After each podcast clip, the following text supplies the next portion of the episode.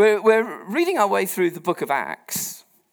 And um, I suppose every now and again it's just helpful to remind yourself who Luke was writing for, because that'll help us read it well.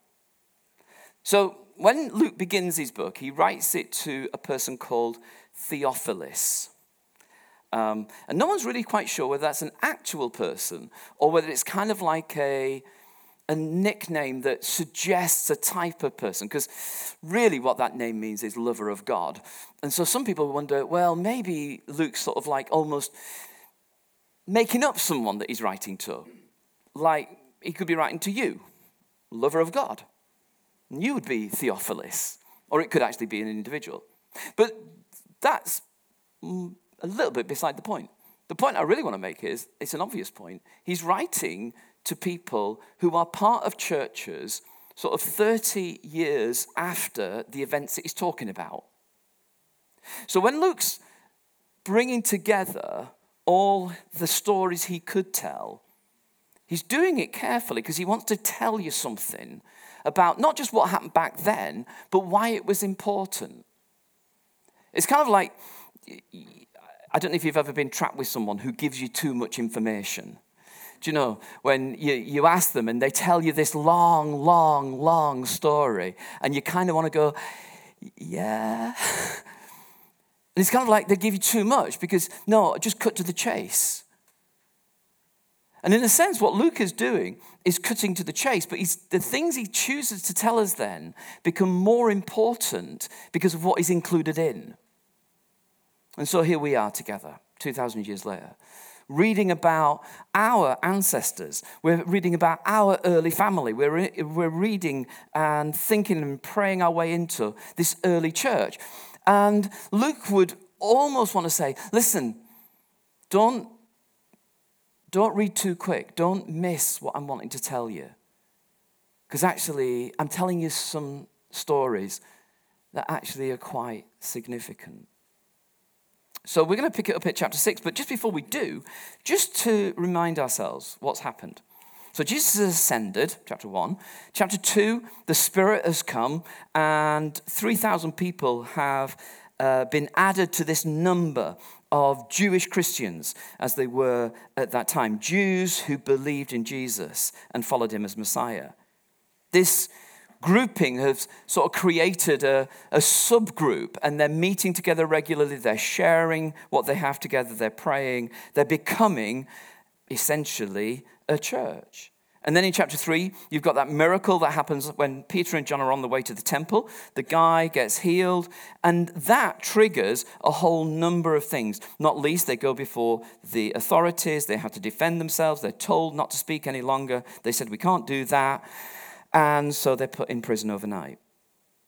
The end of chapter 4, the believers get together and they pray, and the place where they pray is shaken. The Spirit is with them in such an extent. And Luke reminds us again that they shared what they had in common. And then, chapter 5, Ananias and Sapphira, well, they try and lie, but it brings death. Many people are healed, and then in the rest of chapter 5, they're persecuted and they're put back in prison again. And then in chapter 6, it is going to be really weird if you sit there. it's a whole row here, but anyway. Um, in chapter 6, Luke tells us a story about church rotas, essentially tells you a story about church rotas. And then the next thing he's going to tell you is about Stephen, who gets, does, a, uh, does a, a speech about how God's not linked to a place, but is actually bringing people from all over the world to himself. And then he gets stoned, and then Saul is there, and he becomes Paul, and all that. So you've got these big, but the point I'm wanting to make is you've got these big, exciting stories, and then a story about a church rota. So, why does Luke tell us this story? Well, let's read it first. In those days, when the number of disciples were increasing, the Hellenistic Jews among them complained against the Hebraic Jews because their widows were being overlooked in the daily distribution of food. So the twelve gathered all the disciples together and said, It wouldn't be right for us to neglect the ministry of the word of God in order to wait on tables. Brothers and sisters, choose seven men from among you who are known to be full of the Spirit and wisdom. We'll turn this responsibility over to them and we'll give our attention to prayer and the ministry of the word. This proposal pleased the whole group. They chose Stephen, a man full of faith and of the Holy Spirit, also Philip, Prochorus, Nicanor, Timon, Parmenas, and Nicholas from Antioch, a convert to Judaism. They presented them to the apostles who prayed and laid their hands on them. And so the word of God spread. The number of disciples in Jerusalem increased rapidly, and a large number of priests became obedient to the faith. Do you remember when you were a kid? Did any of you have growing pains? Do you remember you used to go uh, to your mum and you'd say, oh, oh this was I did. I really remember say, look, my legs are really hurting. And she'd just say, it's growing pains. And, and it was like, it was like, well, what can we do? And it was like, nothing. You just have to grow. Well, I, I stopped after a while, as you can see. But it was like, there, there didn't seem to be any reason for them, but they just really did hurt. And my mum told me it was growing pains. I've actually done a, a, I did some research on growing pains for this sermon, and they do exist. It wasn't just my mum. I wondered if she was just putting me off, but it, it, it's not. It's true. There's no, there's no cure for it. You just, it's just part of growing. It's just part of you being who you are. It's part of becoming something. And in a sense, this is a story of the growing pains of church. When churches grow, like everything that grows, it brings pains. And Luke tells you this. There are practical issues, there's supernatural attack, and it's inevitable from time to time there's conflict. And that's what this chapter is about, or this early part of the chapter is about. There's practical issues for them. Actually, we've got so many people. How are we going to deal with the people we've got? But there's a supernatural element of this because if you've been reading closely the story so far, you know that the story that Luke's been telling you about the church has been that initially the church is persecuted to try and push it back into place. Persecution is really happens when um, a group of people say, We don't want to live like the culture says. And then the existing culture says, Well, we want you to conform and so we'll try and squeeze you into our mold. And if a, a group says, no, well, we're not going to be like that, then it, inevitably what happens is the culture says, then we will ostracize you or we will make it difficult for you. In other words, we will persecute you. And that's what was going on in this early church because essentially these people who were saying Jesus is Messiah at that time were then at odds with the culture around. So there was this sort of attempt to persecute. And then that didn't work because actually they carried on. And so then you've got Ananias and Sapphira, whose hypocrisy and loss of integrity could have brought the whole church down. And that doesn't work. So here you've got the conflict. And any of these things can bring a church down. Now, this is where I think this is what, what this is these are my thoughts about all of that. For most of us, we've grown up not having to stand out from the culture. Most of us a certain age, if you're sort of my sort of age, most of us have lived in a way where culture has been really benign. And it's not been difficult to be a Christian. People might roll their eyes a bit or think you're a bit odd, but to be honest, that might have something to do with other things other than being a Christian. But to be honest, it's been a benign culture. Now that might change. It might change. Because increasingly, people like you and me might look like extremists. And there's, I don't, I'm not of the, I'm not of the school that's sort of like, ah, do you know what I mean? I'm not like everything's disaster. I'm not of that opinion at all. But I'm just recognizing that actually, as the culture moves, we might actually find ourselves going, we stick out more now. We stick out more. But I think people of my generation, what we have experienced is not been persecution, but what we have experienced is more naturally the sense that actually we could lose our integrity. That's where I think the enemy has most attacked us. So, in other words, it's the idea of being religious but not relational. The idea of saying you stand for something but not actually doing it. And, you know, and the longer you go and the more you hear about things that are being uncovered from our lifetime in church, you go, to be honest, that's, that was how the devil attacked us because we tried to present this front, but we acted like that. And it's, it's, always, it's always the big three, isn't it? It's always money, sex, and power. And I think that's where the enemy has tried to attack us. And, and I think that's where we failed sometimes. But the other area has been in conflict.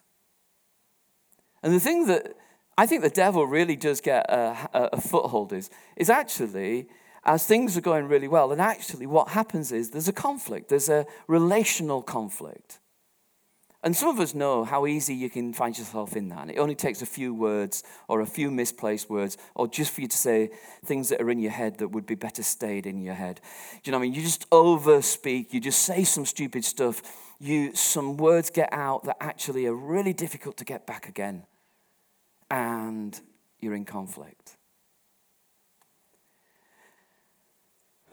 we are no different than any of the churches that have gone before us. And every now and again, it's not harmful to remind ourselves that we're in a spiritual battle and the enemy would want to neutralize what we are.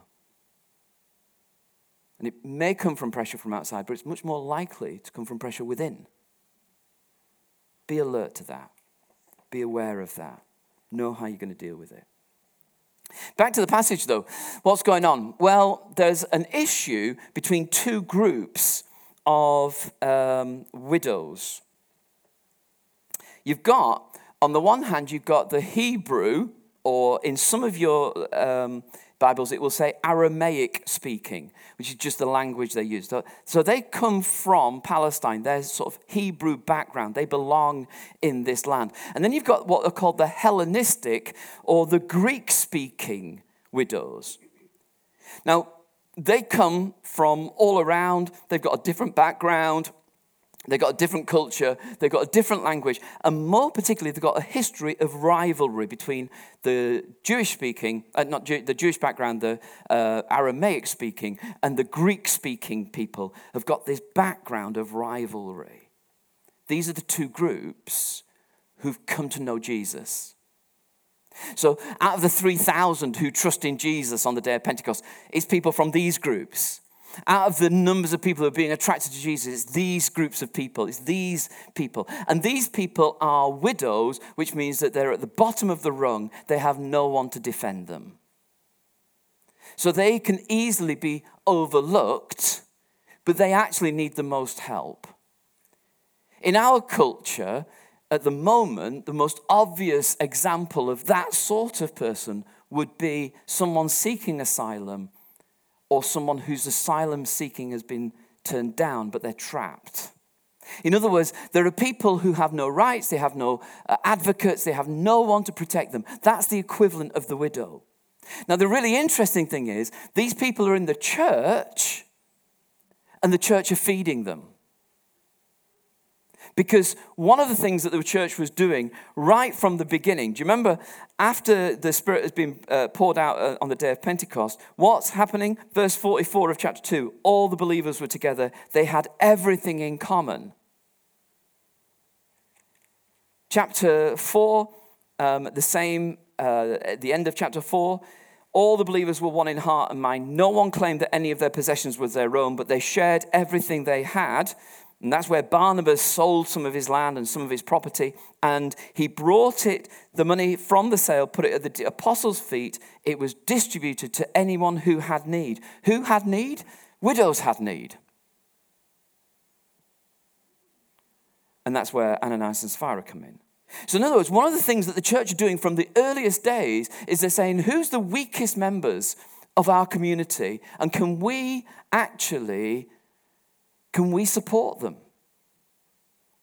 And of course, that group are growing because they would, wouldn't they? Because here's a community that cares for them.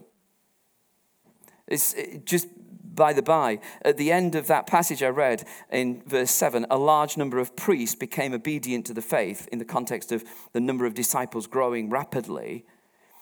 One of the writers of the day was called Josephus, and he suggests, he's writing at the time that Luke's writing about, that there were 17,000 priests living in Palestine at that time who didn't have an income. So, so, so these priests are going, I'd like to become a Christian. now, can you hear the pressure on the community?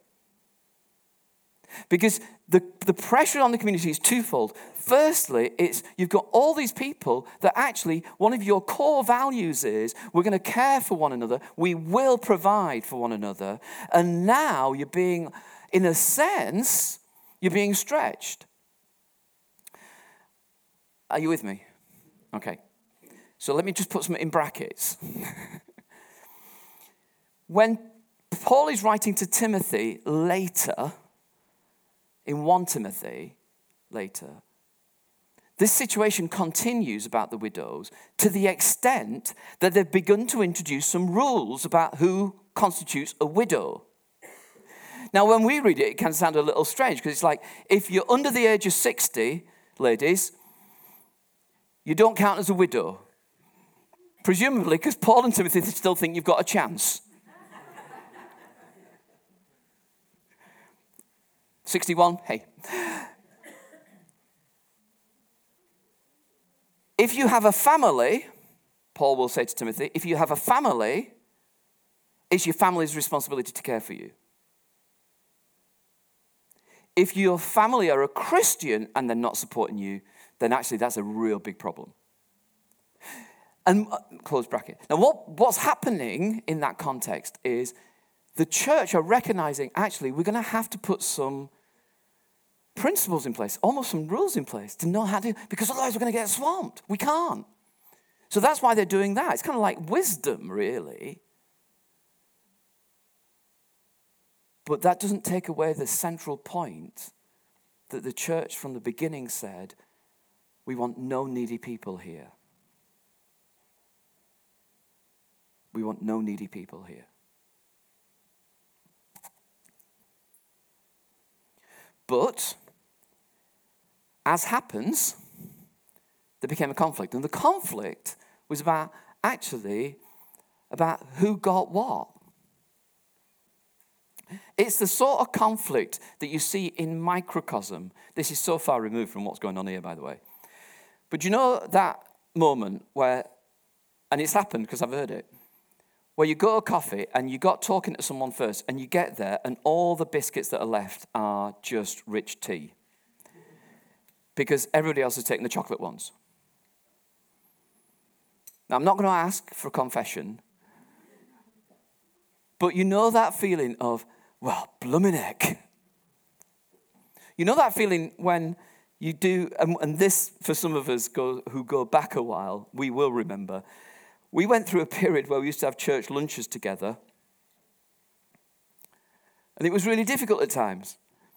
Because some folks would come with a large family and bring one bag of crisps and then be the first in the queue. And they'd have big plates of food.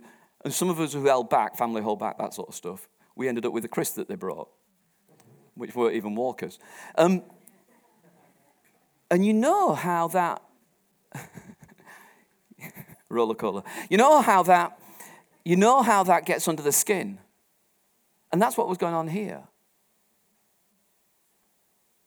There's an argument because uh, the Hellenistic ones, the Greek speaking, the, the, the, ones who felt a little bit more like an outsider, they say um, they complained against the Hebrew, the Aramaic speakers, because they said actually our widows are getting overlooked. So, how do you solve a problem like this? Well, you can freeze one side out. That's how you solve a problem like this. You just get rid of one side. And human nature being what human nature is, we know how to freeze people out. You can give up the food bank. You can say, This isn't working. We can't do it. or you can do things differently. And that's, of course, what they did. Conflict matters. There's some things that doesn't really that shouldn't really matter. There's, I've said it lots of times, but there's some things where just tolerance would go a long way. Do you know what I mean? It's like not everything needs to be a major drama. But conflict matters when the basic issue is about our basic identity. And this was about the basic identity for the early church because they said our core value is the resurrection of Jesus, where everything is new, a multi ethnic community. The Spirit has been poured out upon all people, and no one's in need. So that's why this conflict is such a big deal, because it, it goes right to the core of who they wanted to be. If they'd have frozen out one side and just become a mono ethnic group, they wouldn't have been what they knew God had meant them to be. But it would have been more comfortable. It's always more comfortable when you're just with people like you. If that is said, we can't do the food bank, then I, and, and therefore we can't really do this, this practical caring, it's just not sensible, that would have struck at the heart of what it meant to be this new community. Conflict matters when it goes to the heart of your identity, and that's what's going on. So, what, what was the new thing that happened? Well, it's fairly obvious, but the implications, I think, are quite interesting. The first thing is that this has, is a complaint about the 12 apostles. If you've got a Bible, just flip back with me to chapter 4, verse 35. Verse yeah, verse 34 to 35. From time to time, those who owned land or houses sold them. They brought the money from the sale, they put it at the apostles' feet, and it was distributed to anyone who had need.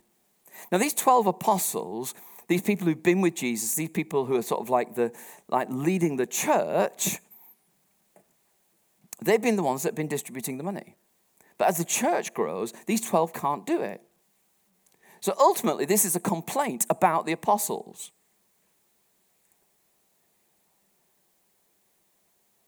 So the apostles recognize we need a different ministry.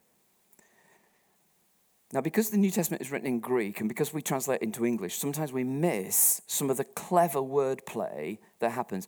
And I never want to be the sort of preacher who bangs on about that, but every now and again it's worth pointing it out. And it's worth pointing it out here because of what happens. There's a word that we translate in three different ways, but it's the same word in the original document. And it's that word diaconia, which means ministry or service, diaconia. And it comes up three times. It comes up in verse 1 when they complained because the widows were being overlooked in the daily, now we've said distribution of food. Originally, just diaconia of food. And it comes up in verse 2. The 12 say, It wouldn't be right for us to neglect the ministry of the word of God in order to wait on tables. It's a diaconia word, which is the waiting on tables. And in verse 4, they say, We'll turn over this responsibility to other people to do this, and we'll give our attention to prayer and the ministry of the word, diaconia of word. Now, do you see? The significance for me of that is what the disciple, what the apostles are saying is, it's not that we're too good to do the uh, food bank. It's actually what we need is a, a wider range of people who are all doing the ministry. We're all doing the ministry. The ministry of waiting on tables is the same as the ministry of the word. It's not like one's better than the other. It's actually that we're all doing ministry. It's just that we, we know what, where we fit. And that's the significance of that particular word. The apostles could have done something different. They could have said, okay, we hear your pain, we'll try harder. Because leaders tend to think they can fix everything.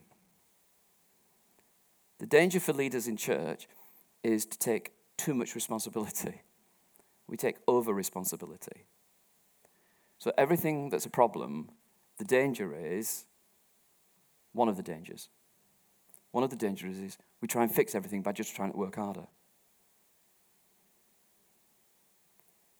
What happened here was interesting because the apostles came to the church community and said, We have a problem. We have a problem. And the community can solve it. Now, the part of me, there's a non spiritual part of me that goes, the apostles probably said, Forget it, you sort it.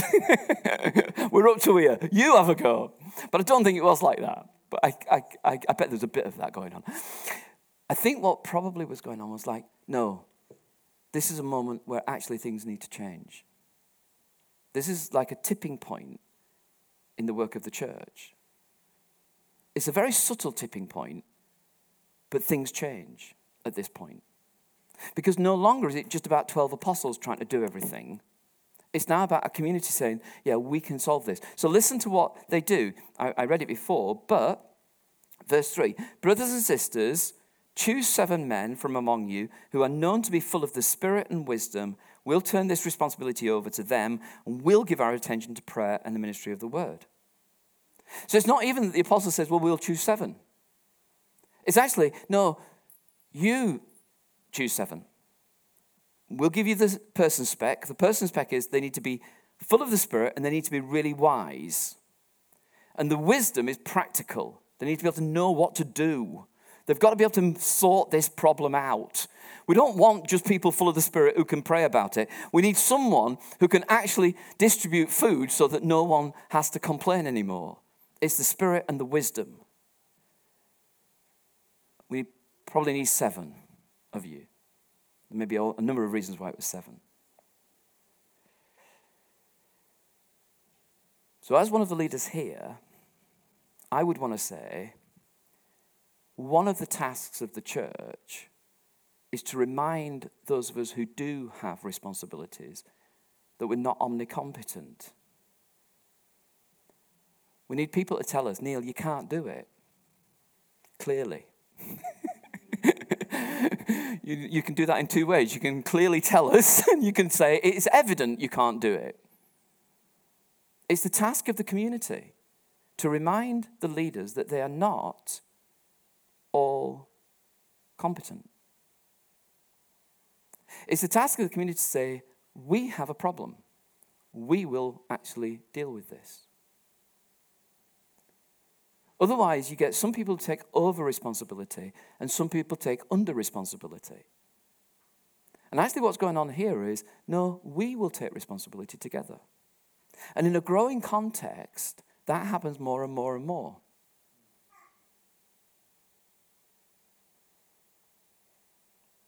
And you can see how that works out. Let me just give you some really simple examples. So it's really interesting today because there are empty seats.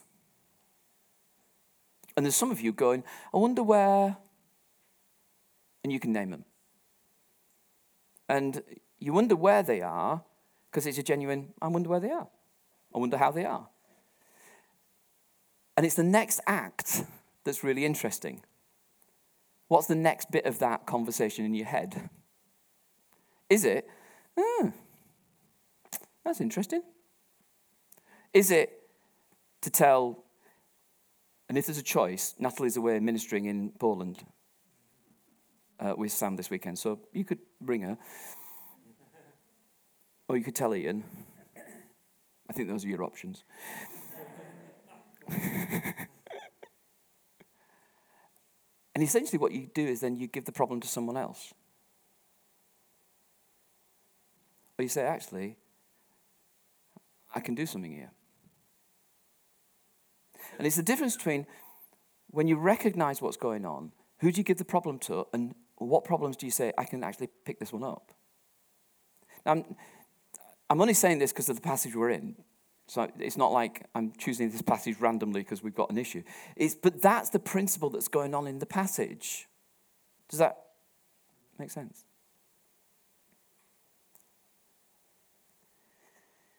We need each other to heal, to love, to grow, to look more like Jesus. That's the need of a growing church. It's not about what your ministry is, it's about actually what is the need of the community at this time and how can I respond to that? What is it that actually we bring together that says, in this context, this is what needs to happen? One last thing about this passage, there's, there's kind of interest of, of some interest to me, is that the people that the community choose, they all seem to have Greek names. So they, they choose from the group of people who feel like they've been overlooked. So there is real wisdom, actually, because they're trying to rebalance the thing. You're all needed. There's not one of us that's not needed. And it's knowing what do we offer and how do we offer it. It's not everybody doing their own thing, but it's working together. But it's recognizing that actually, in a growing context where there will be issues, there will be rubbing points, there will be stretch points. Actually, how do we how do we respond?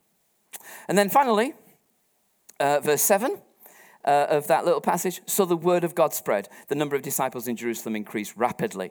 And Luke does that as a summary statement on six occasions. And it's just interesting to note where his six occasions are. So Luke is writing this, and every time he gets to the end of a, one part of his story, he does that summary again. And there's this one, there's one after Saul's conversion. There's one after the conversion of Cornelius, this Roman centurion that blows people's minds.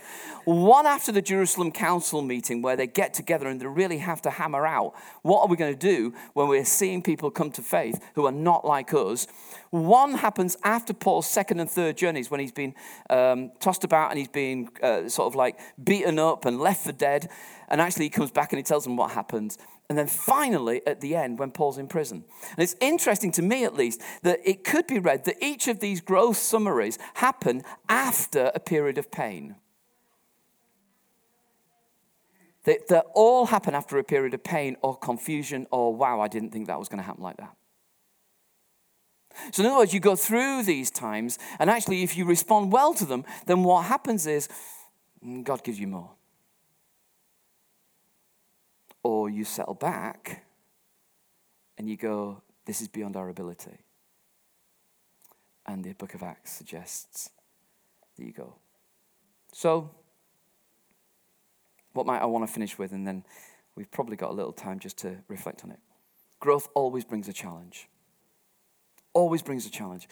And the challenge is do we want to go to the next stage or do we want to just get knocked out and stay where it feels safe. Core values matter. The temptation amongst us is to forget our basic identity. What are we really about? And those things are really worth holding on to. It's about the ministry of the whole church. But Luke would want to remind us that actually growth follows the pain and the moments of pain. Church is not without pain, it's knowing how you deal with it. And what's God doing in the middle of it, and what does He want of us? As we move through that.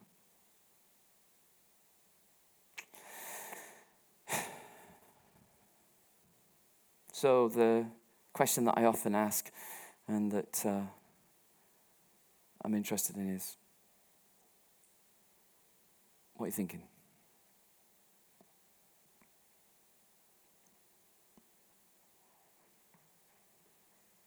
What makes sense?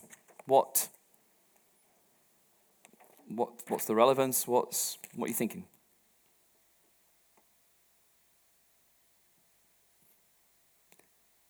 Brilliant.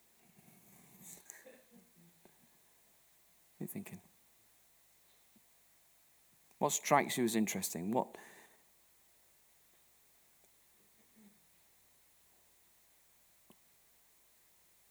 I'm wondering how. Um, I was wondering how uh, Christian groups like those who adhere to the prosperity gospel or faith gospels explain away situations where they are experiencing pain, whether they're dismissive of it or whether they do see it as you've just explained it. I don't know. I think that, um, I don't know. I don't know how others would do it. I think the temptation is to try and explain away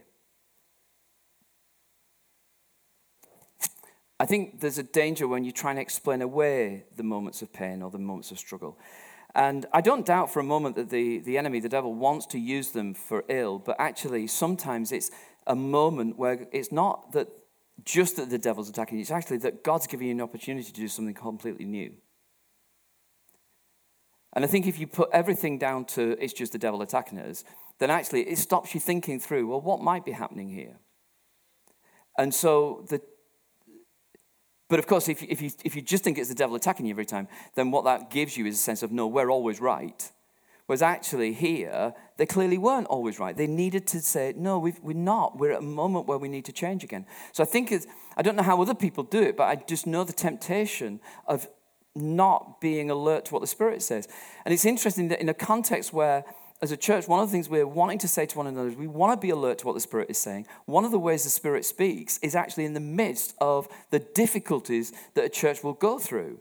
But if you don't actually ask one another, what do you think God might be saying to us in the middle of it, you might miss the moment of something significantly new happening. Don't quite answer your question, but it was a jolly good answer. um, yeah, Lorna. Keep going. My thought was sort of how do we apply that practically to here? And they murmured about, about something very specific, didn't they? They came with a particular thing. And the thought that went through my head was what are the particular things that you guys are hearing murmuring about that maybe we need to address? How can we practically apply what we've just been learning about? Yeah, that's a good question. Well, since that was such a good answer, give it, try it again with that one. That was a better question.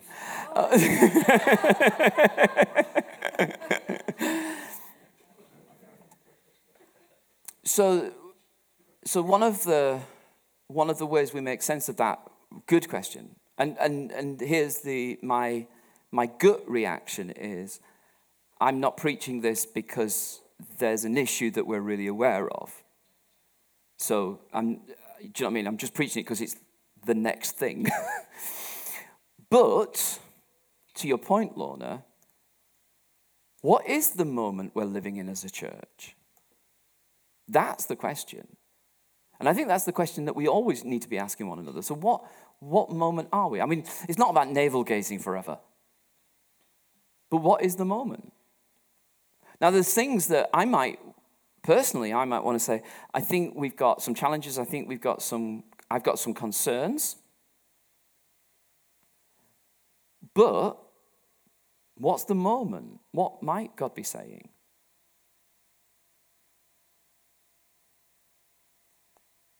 Um, and I don't know whether, I don't know where that sentence leads now, if I'm honest. Um, but there is something about asking as a congregation. And I think then it's, then it's probably a moment to know what do you do with the feeling you have? Um, the temptation is for us then to I mean, well, you know what the temptations are, don't you? The temptations are to, you know, just to get disgruntled. The temptations are just to gossip. The temptations are just to get a little bit downhearted and disillusioned. But the way out of that is actually to bring it into the light.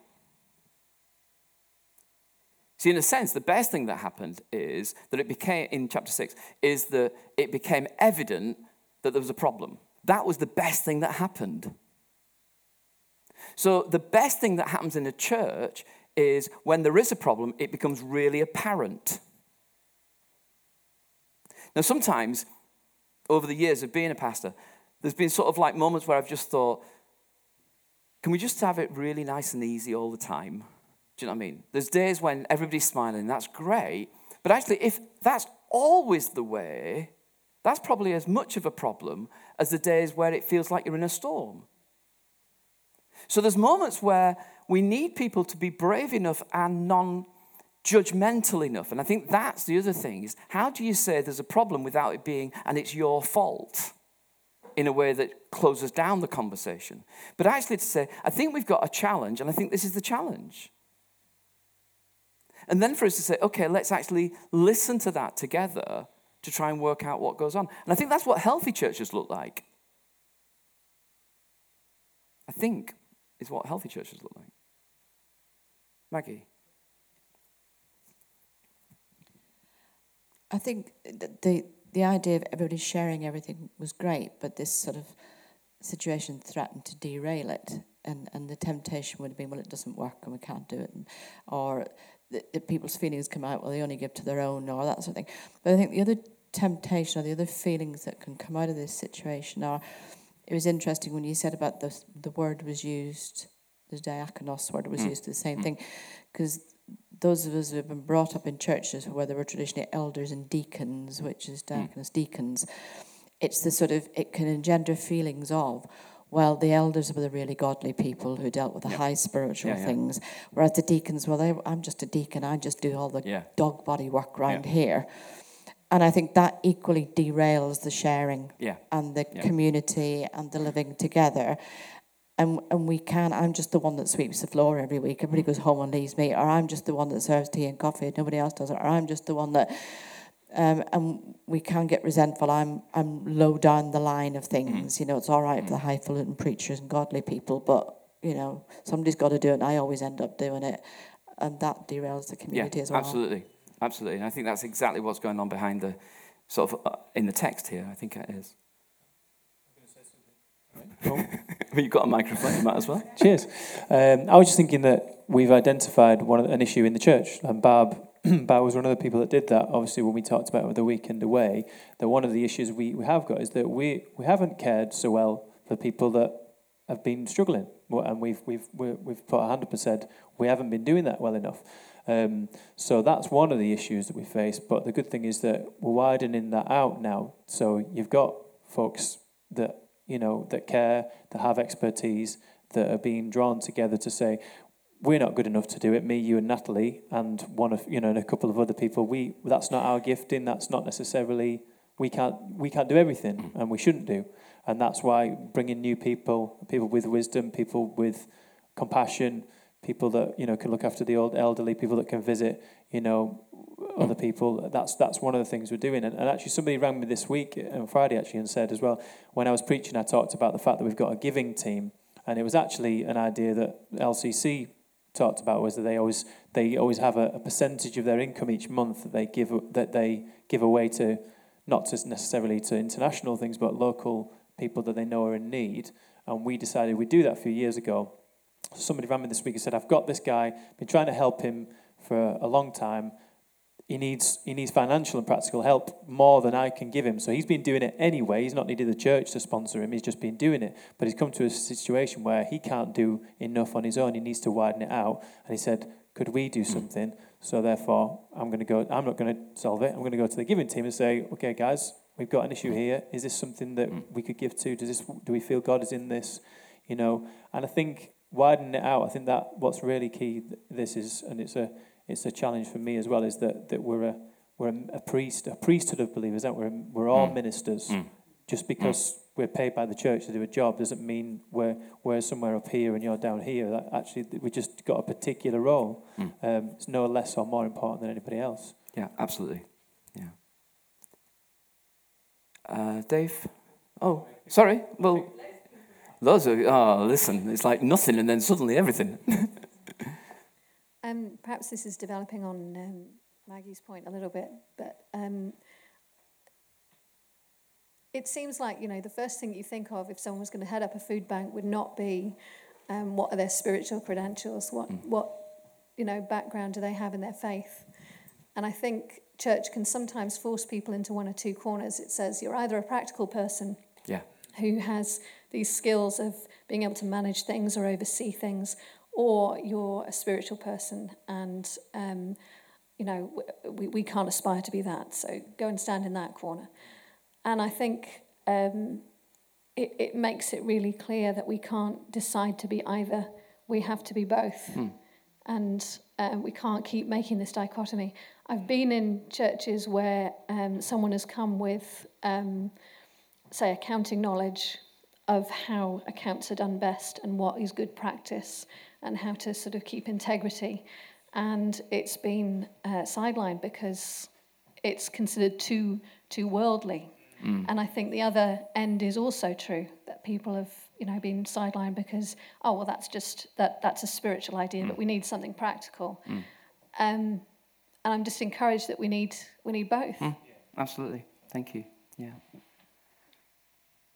Liked what you were saying about the modern day equivalent of the widows and the asylum seekers and the refugees. That's who our weakest members in society are. And then thinking about actually the solution to that wouldn't rest just within one church as mm. well, and how there's that real power in partnership. So if you look across Greater Manchester, some churches have got loads of asylum seekers and refugees in them and are possibly quite stretched, and other churches haven't got any at all. Mm. And then how the solution to that, it isn't just on one church to support that Mm. group of people. So people like Boaz, who are a kind of pan-church organisation, and how important it is that we support things that are kind of partnership led in order to still be part of that even if our own demographic isn't full of asylum seekers and refugees we still have to be part of that kind of shared solution outside of our own church yeah. community as well Do you know anybody who works in that sort of area at all? Do you know anybody who's uh, got No, but any well, experience? Boaz. uh, uh, yeah, that's the one that sprang to mind. But Yeah. I'm sure there's lots of organisations like that where there's a shared solution for the church to respond, even if it's not our immediate pressing need. And that's a helpful reminder that actually it's not just about an individual congregation, it is about the church. So thank you. And there is actually a really helpful resource that, that Boaz have, have recently produced along with another organisation called uh, How to Re- Re- Refugee Resource in Church, I think it's called. There's a little red leaflet that we've been putting on the table. So if you've not picked one up, do pick one up. Yeah. Last two, we're going to go to um, Elaine and, and Dave. Well, um, I suppose it's a bit of a negative, really, but this, uh, when it says um, we want to devote ourselves to prayer and the ministry of the word, the ministry of the word is fine, but the prayer bit, I'm not sure that you could say it the other way round, in that we want to wait on tables instead of prayer. Do you know what I mean? It's kind of, and I'm not sure that we can say, oh, yes, they're equal, they're equal, they're equal, but I'm not sure that we can say that we would ever feel that waiting on tables was equal to prayer, spending time in prayer. I don't know. Yeah, and uh, and I think I think that's exactly what um, Luke does mean. And when we say, "I wonder whether it feels the same," or it sounds the same, I think it probably reflects something about our sense of what a sacred secular divide looks like. So some things, and, and, and Luke's clearly not saying, in fact, he's clearly not saying, I say it twice, he's clearly, or even a third time, he's clearly not saying that uh, people like Steve and, and Philip are not going to be people full of prayer, because we're going to meet Stephen again, and we're going to meet Philip again, and Stephen's going to get uh, martyred, stoned, and Philip's going to meet a eunuch and open up the gospel in Ethiopia. So it's not that these people who are serving on tables, it's, it's Jill's point. It's not that they were just sort of like, well, you're practical, you get on with that. It's actually, these were people full of the Spirit and wise. And it's just that the apostles are going, and we know our job. We just know our job. We know what our job. It's not that our job is the. It's not that we're the only people who pray, but we know that we we need to be alert to God for the sake of the church, and we need to be able to preach in a certain way for the sake of the church. But it's not that no one else has to do that. So it's not either or. But I think I think that point is a really important point. That some people you feel diminished because you feel, well, I'm not that spiritual. But actually, it's the whole. It's the ministry. It's the diaconia. That's the point. Anyway, last one from uh, uh, Dave, and then I'll sit down. Um, so I, I was thinking that um, one of his points is that one group were, whether consciously or unconsciously, um, neglecting another group. Yeah. And that's based on their culture. And I think that the further out that churches are from, say, a metropolitan centre, um, I don't think we're very good at that. How do you accommodate different groups that come into church that may not be white British? Or going into, say, a black Afro Caribbean church, how do they accommodate for people who are not black Afro Caribbean? And it's looking at, like I say, whether it's a conscious or unconscious decision, you know, how do we do that as a church? Do, when we have people from other cultures who come to our church, do they feel comfortable here? Are we unconsciously neglecting them uh, in a similar way? Yeah. And yeah. absolutely. And I think that the posture we need to take to one another is of open acceptance and a desire to know. A desire to know. I want to know you. Um, and that there's a cost involved with that of time, of effort, of invitation. Who do you invite for a meal?